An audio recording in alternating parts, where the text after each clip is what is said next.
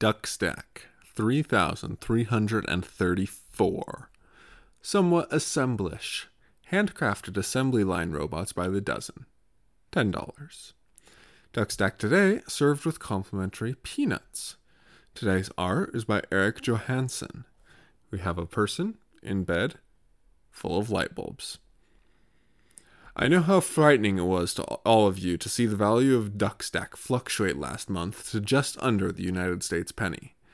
During these unprecedented times, when we are surrounded by so much instability, we at the Duckstack understand that sacrifices must be made, but we want to assure you that the Duckstack will remain absolutely, single mindedly, feverishly true to its mission, keeping a single Duckstack unit's value at one cent. To help allay some of these concerns, we'd like to explain some of the measures that are being implemented going forward for quality assurance at the very heart of our assembly line process. 1. Measuring tape.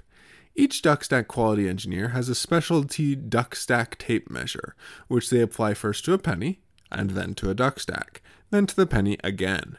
If the Duckstack doesn't fit, we also have a compactor, which will compress defective Duckstacks right down to size the size of a penny. 2. Water displacement tests. Each duck Duckstack will be dissolved in a beaker of water, which will be measured both before and after. The amount of water displaced after stirring will give us a good idea of the Duckstack's volume. Every time we do this, we will dissolve a new penny and stir it into a second beaker and compare the levels exactly with measuring tape.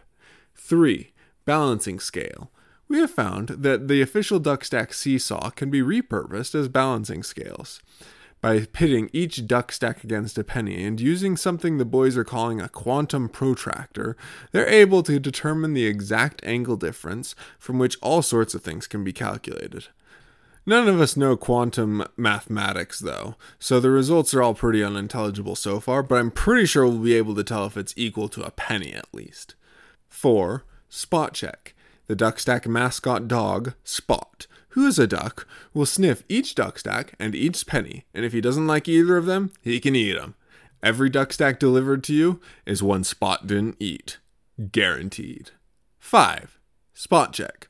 We'll look at a penny and say, eh, looks just about right.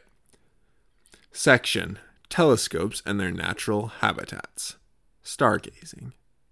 In Australia, there's an endangered animal called the telescope sought after for its vision magnifying properties. Hunted nearly to extinction, many travelers and wealthy connoisseurs keep dead telescopes to peer to the heavens, mocking God and passing dangerously close to the sin of Babel, but not quite enough for God to smite us all, thankfully. Telescopes can usually be found in hilly grasslands, and sometimes, if you wander around in tall grass for long enough, you will attract them, as telescopes prey upon small animals such as mice and prairie dogs. A decade or two ago, you used to be able to find small flocks of telescopes dotting hillsides, exploring and chirping to one another. Despite their deadly venomous bite, telescopes are largely pacifists, and when threatened, are much more likely to bound in their odd tri legged gait away than to react in self defense. When cornered, telescopes will cower and emit a characteristic bree sound illegal telescope ivory hunters are truly the heartless villains of our day, deserving little more than their bones being ground to salt the hills their prey once roamed. What you can do to help. The first step is to get the word out. Many people do not actually know where telescopes come from, or the first thing about these beautiful creatures. By telling your friends and family about them, you can make a real difference in contributing to the preservation of this remarkable species. You can also sometimes find docile telescopes at zoos and other such locations, so by supporting such places, you can contribute to their survival.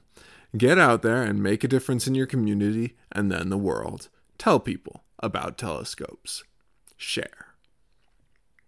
Section History Guns and Drums and Planting Plums. Mama, the fruit snacks are up high. I don't like them up high. Yeah, no kidding, kid. Mama loves to give me fruit snacks. This boy is becoming a master of persuasion and trickery. He's developing a sense of humor, laughing all the time when watching movies or just making jokes, but a lot of these jokes have been him pointing at Mama and saying things like, Poopy Mama has a bum! Giggle, giggle, giggle, giggle. We have no idea where this is coming from. Is this the Y chromosome? The little one's deepest fear at the moment seems to be his little brother touching him. This even came out in his sleep talking the other day, when he started screaming and then groaned out, Baby brother is coming closer to me. It's also escalating. He came up to Mama this week with a squirt gun and told her his little brother was coming here and we need to boom him. And Mama helped me boom him, which Mama thought was a little drastic, but you try explaining to a toddler why you can't in good conscience boom his brother. You'll break his heart. But yeah, I'm thinking it's about time we had the if your brother crawls up to you and puts his hand on your knee, you probably aren't going to die. Talk with him. Of course, he's been booming everyone these days. He has a little bubble gun, and he's been running around bubbling everywhere, laughing maniacally, pointing the gun at me in an extremely threatening and devious way. But his pants having fallen off and being caught around his ankles took away from the effect a little bit, though. It's not all guns and bubbles in our house this week, though. I was changing the littlest one's diaper, and I heard a voice underneath the crib say, Activate creature powers! I still don't know what this did. Tonight, I've been trying to placate the little duck into sleeping, but he wants his toy cars, so I agreed to get him one. And then one more, and then one more. Papa, I want one more car, after I've filled his lap with more cars than he can possibly play with. I guess it's fair. He has to sleep with all these cars since we stopped letting him sleep with his bicycle.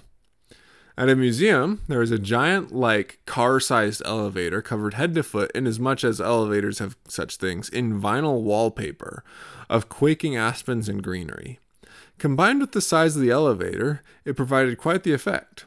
We went on some other elevators this week also, which were also decorated. For example, one elevator was aquatic themed, with sea creatures all over it, such as fish, turtles, dolphins, and deer. The end of the duck stack. Thanks for listening.